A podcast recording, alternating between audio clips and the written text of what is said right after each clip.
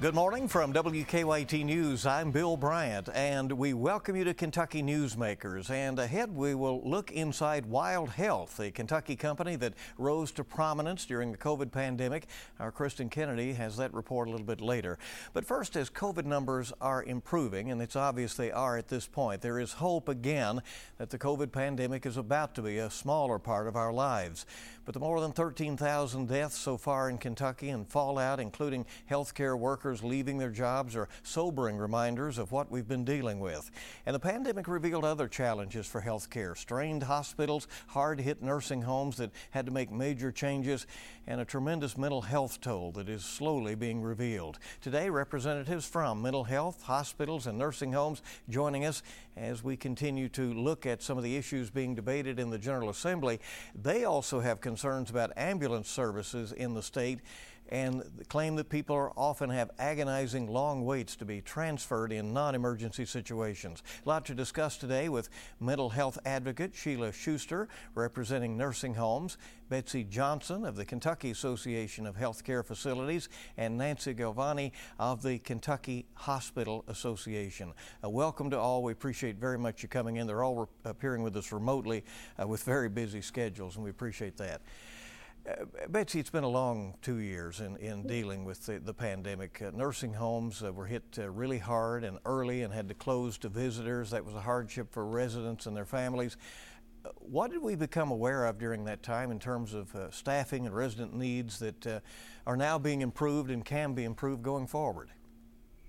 Exactly. First, thank you for having us um, speak on this important matter. And, and looking at my um, colleagues, Sheila Schuster and Nancy Galvagni, I, I realized that um, the impact of COVID on skilled nursing facilities touches their areas as well.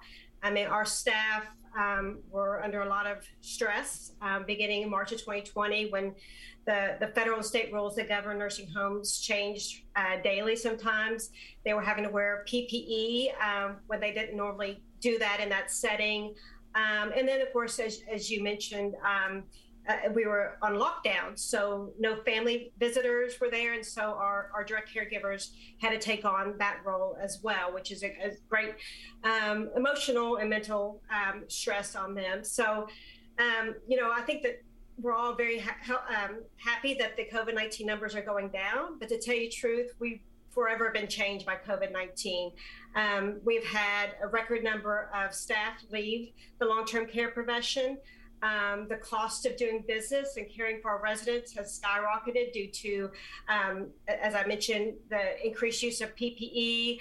Um, of course, the, uh, the, the staffing um, salary wage war, if you will, and trying to compete with um, staffing agencies who who are uh, sometimes charging up to three to four times uh, additional costs than they did pre-pandemic to to uh, contract workers to our skilled nursing facilities. Um, so those are the issues that we're looking at now, where um, the landscape is completely changed, and what we can do to support our direct care workers and, of course, our, our residents in long-term care. Nancy, hospitals were pushed to the brink. Uh, patients uh, were being seen in hallways. Uh, we know you struggled with well publicized uh, staffing shortages. Uh, the governor declared a state of emergency on the nursing, nursing shortage, and the legislature is considering some changes that would help with staffing. Uh, how badly is that needed? It, it's very critical. Um, our hospitals share the same issues as Betsy has pointed out. very importantly, the shutdown of the elective procedures was very hurtful to our hospitals. You know, we were shutting down thinking there was going to be a, a flood of uh, COVID patients. That didn't actually happen until a little bit later in Kentucky, but uh, that lost revenue. We're still suffering for that. Um, you know, we incurred all the costs to retrofit our facilities. As Betsy said, PPE, you know, the cost has just gone way up. Uh, we do have labor shortages. And so, you know, there's a lot more losses than federal aid has covered. Oh, that's my and question. So we're you, you concerned about that. So you have not been made whole by the, the, the federal uh, dollars that have that have come in? Not at all. We did a study of just 2020 um, and the hospitals, when you looked at the lost revenue plus all the cost associated with COVID, it was about a 2.6 billion with the B loss, of which a billion of that was not covered by the federal aid. And then, of course, COVID didn't end at the end of 2020. uh, there was a lot of additional costs in 2021 with the rollout of the vaccine. And then, you know, the labor shortages really hit us with, you know, we had the Delta variant, then we had the Omicron variant. Um, and, you know, to be honest, uh, our staff was is just exhausted and, you know, they're still very exhausted. And so we've seen record retirements, people that, you know, might not have retired for a while, but, you know, they they got out. We have uh, other people that said, you know, this profession isn't for me. And so all of that has compounded, you know, the issue. And while the numbers are going down, there's still a lot of COVID patients in hospitals. Now they're not in the ICU, not as much on ventilators, but um, it's still, you know, a lot of pressure for our staff. How do you get young people interested in and geared toward healthcare jobs? And will this legislation uh, that is being considered in Frankfort uh, make a difference in that regard? I mean, I think it definitely will because we have to look at how to grow uh, the numbers of graduates. And uh, this Senate Bill 10 that just came out of committee yesterday, I think will be a great help because it's going to allow some of the nursing programs in the state that have good pass rates on the exam to be able to add additional slots, uh, you know, um, for students to t- be able to take more students. Actually, there there is um, a, a fair number of interest, but sometimes, you know, the programs because of lack of faculty or you know what have you or they have to get permission from the board of nursing to expand their enrollment. So that's kind of been a barrier. And so that's one of the things that senate bill 10 will help with. But you know we also need to i think work with our high school students and let them know that nursing is a wonderful career. Of course uh, the pay is much higher than it was in the past. So it can be you know very gratifying and Sheila, to you, what a time this has been and how it has forced mental health into the spotlight. Uh, what was revealed about the, the, gaps in mental health care as we have navigated through this pandemic, and how much, to some extent, have we all become more aware uh, that, uh, that everyone is vulnerable in, a, in, in, times like these? It's a great question, Bill. i am uh, a licensed psychologist. I've been um, was in practice for 27 years in uh, Louisville with children and uh, was still doing some advocacy work in Frankfort, which I've done full time since 2000. And there has never been more discussion about mental health, which is really a good thing because mental health has uh, suffered so from stigma, from people being scared of it, for people um, not thinking that it's going to affect them. And suddenly it's right there in their homes with their kids, with themselves. Um, the uh, pandemic created uh, what a friend of mine called the, the trifecta of anxiety and depression. Uh, it was a, a, time period where um, there were uh, unknown consequences, but all of them looked bad. Um, there was uh, an unknown time period. How many times have we thought that we were out of this, only to find out that we're back in it and maybe even with higher numbers? And finally, for all of us, that loss of control is so devastating. So what we've seen is um, depression and anxiety. We've had increased numbers of calls to the National Suicide Prevention Line, to the uh, mental health centers crisis lines. We've had people that are early in their recovery, unfortunately, not getting the supports that they need to stay in recovery. We've had, unfortunately, uh, higher incidences of uh, child abuse, of uh, interpersonal uh, domestic violence. Um, and all of these have brought mental health to the forefront. Do you suspect so, that, that people are, are getting the, the help they need at this point, or uh, is this an ongoing issue, whether it's a stigma that's holding people back or access to, uh, to mental health care? It's a little bit of both. Um, with the help of the legislature last session, we passed a very good telehealth bill uh, that made services available uh, via even um, smartphones or iPhones um, keep people connected. And a lot, a lot of people have access services through that. We have the same kind of uh, shortages in some ways that uh, Nancy's talking about and Betsy's talking about, both with our mental health professionals, but uh, also with our frontline providers who are providing services for folks with developmental and intellectual disabilities and are there like the nursing home folks or like some of the hospital workers day after day, Bill, doing very difficult work and finding out that they can go to uh, Walmart and make more money per hour, uh, less stress. So um, I think the word is out um, that mental health services are available. Uh, the community mental health centers uh, and all of our um, what we call behavioral health service organizations and uh, other drug treatment facilities have um, reached out. They're available with longer hours. They're available to through telehealth. I think we're making more different kinds of services available, family therapy and group therapy, and hopefully with kids back in school, we can build our our um, workforce of school mental health professionals to provide those services where the kids need them as well. Well, as we mentioned, a lot of uh, issues have been highlighted uh, during this uh, period in history. And here's a little long term history on ambulance services in Kentucky. They were primarily provided by funeral homes in much of rural Kentucky until about 40 years ago. Larger cities had fire departments or private EMS services, and as the requirements increased, many headed in the direction of ambulance districts supported by local taxes. Uh, all of I understand it, are in support of House Bill 505, which is uh, coming up the legislature soon, if not this week.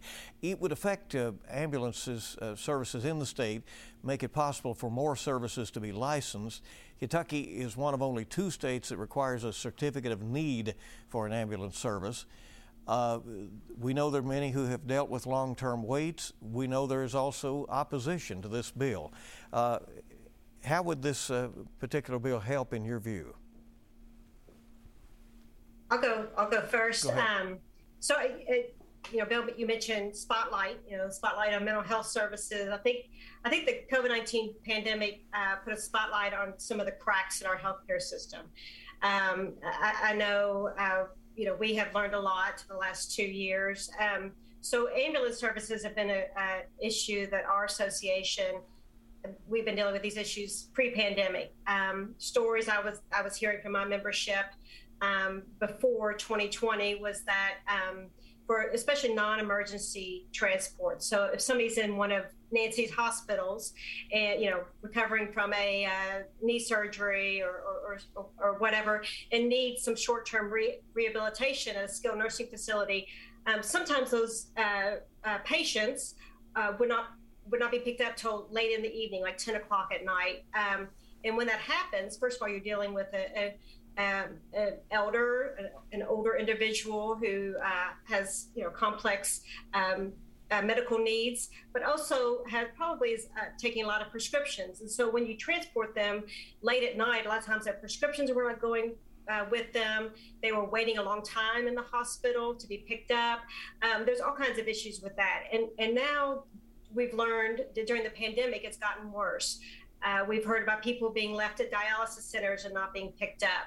Um, you know, ambulance uh, uh, requests for ambulance for non-emergency. They say they're going to show up and they never show up. And we, um, like Sheila and Nancy, we serve a very vulnerable population, and these people need health care immediately. And um, I, I believe we've been working with the hospital, I mean, the ambulances and the hospital association on these issues pre-pandemic, during the pandemic, and, and now we got to the point that we need some legislative change to, to fix the problem. And Nancy, you're noticing that issue as well when there's uh, transfers uh, between uh, facilities? Yes, uh, absolutely. And I, I, agree with Betsy. This issue has been around for a while, but it has uh, gotten uh, to um, escalate quite a bit in the last two years to the point where um, I was getting so many calls about we need help and our patients aren't getting what they need. That's the bottom line. We're concerned about the patient getting the care they need in a timely manner. We put together a task force with different with the uh, board that regulates the ambulances, the ambulance uh, trade association, uh, ambulance providers, uh, Betsy's organization to really study the issue. And we asked our hospitals to track for a month when um, now, now, hospitals when they're moving a patient they're calling and they're getting a bed. They're calling you know from a rural hospital to a tertiary hospital like in our urban centers um, you know we need to move this heart attack patient. You know do you have a bed? And and at the point that they are accepted then we are we arrange for transport. So the hospitals are tracking how long it was taking and how many ambulance services they had to call in order to move these patients. So these are not non emergency patients, these are very sick individuals. These are people that are having massive heart attacks, strokes, have been burned, uh, trauma, pediatric seizures, you know, things of that nature uh, where they need to go quickly. And um, what our hospitals found, what we found through this survey of hospitals tracking these wait times, the average was seven to eight hours. And so, you know, most people have heard of the golden hour. The bottom line is when you have these serious illnesses, time is of the essence. You know, it's important to get people into that right level of care as soon as possible because that affects the outcome. And, uh, and unfortunately, we've had people die waiting for the ambulance to come. And so, because of that, and we're not trying to lay blame on the ambulances, and, and nor are we trying to say that 911 comes in front of this, it, it, because it obviously it doesn't. But um, if the if existing providers don't have the capacity to be able to make these uh, transports, then something has to change, and we need to be able to allow additional capacity to be developed, and that's really all we're saying. Let, let me put this out there, and Sheila, you, you, you may want to answer it. You know, obviously, uh, in a mental health crisis, again, uh, urgency sometimes is very important, but many existing ambulance services and the boards that run them, those local boards, say they do a good job. Uh, they also depend on the money from those non emergency transfers to help offset their 911 emergency services. Uh, could this open the door to so much competition that, uh, that nobody would really be uh, solvent? I don't know, Bill, but I do know that uh, in the behavioral health world, we've been hearing these stories back 2017, 2018 I chaired the Behavioral Health Technical Advisory um, Committee for the for Medicaid, and we were hearing these stories. And you asked about stigma earlier, and I would hate to think that our ambulance drivers have um, negative feelings about people with uh, mental health crises. But the things that we were hearing, for instance, a person would go to the emergency room of their local hospital in an, uh, a mental health crisis, a suicidal crisis and they would be evaluated by the local community mental health center and they were said yes i want to go and get hospital treatment but i need to get to a hospital that has a psychiatric unit. So they would call an ambulance and an ambulance would arrive and the driver would say no we don't have to we don't have to transport those crazy people. We don't have to drive people with mental illness in our ambulances and we heard those not from just one person, we heard those from across the state. So we went to the Medicaid commissioner at the time and said, you know, what can be done about this? And the Medicaid commissioner at that time said, well, I'll talk to the ambulance providers. And but we continued to hear the story. So quite frankly, Bill, I was delighted, not that hospitals and nursing homes were having the same problem, but that there we could join forces, if you will, and say this is a problem that needs to get fixed. Well, across the state. Certainly, training is part of that, and I know the, the, the, the boards that do that. The Kentucky Board of Emergency Medical Services provides training and continuing education, and they'll be heard as well, and you will as well, uh, in that hearing that uh, will be coming up on this uh, House Bill 505. So that's interesting, and an interesting discussion with all of you, and I appreciate you uh, very much uh, for being with us. Thank you. Thank you so Thank much. You. We sure appreciate it. And stay with us. We'll be back on Kentucky Newsmakers. Welcome back to Kentucky Newsmakers. COVID testing has been an important part of the state's fight against the virus. And for the past two years, Wild Health has handled a majority of Kentucky's COVID tests. WKYT's Kristen Kennedy got exclusive access to Wild Health's lab, and she talked with the men and women who are working around the clock to get the results out fast. This single lab, with its dozen workers sorting through hundreds of vials, isn't running a variety of tests. They're just running one. We're all COVID all the time here. This is Wild Health's one and only testing laboratory. Their machines can handle more than a thousand tests at a time. And lately, the number positive for SARS CoV 2 or COVID has been the highest it's ever been. We run 100 samples. To see 40 positives is a lot. Wild Health's test won't confirm specific variants, but they do know the latest Omicron has come with the biggest rise in rates. Even Delta was only about 15 or 16 percent. Uh, this strain is particularly contagious. Plus, um, in the fact that we're in during basically winter, so people are more indoors, air is drier, easier to infect the upper respiratory pathway. Dr. A. Taylor Bright, Wild Health's lab director, predicted this surge. He's also predicting the next. We had predicted Monday of Thanksgiving through about mid January would be a surge. We didn't predict Omicron, but we had predicted we would have a surge. Uh, so we would expect this to tail out this week, or this month, mid-February, and then April have another uptick. Um, and that's based on vaccination status. He and his technicians know the more positives, the more patients in the hospital. We see testing up. We know that hospitalizations will follow in two to three weeks. Um, and so that, that can be disheartening, but I think the best part is that we are getting people the results that they need. To get those results, he and his team work seven days a week, sometimes 12 hour days. Each day starts with samples. Hundreds of vials are delivered around the clock. Each vial has a barcode, and each barcode contains its patient's contact information. Check in takes a few clicks, preparation for testing takes a few steps.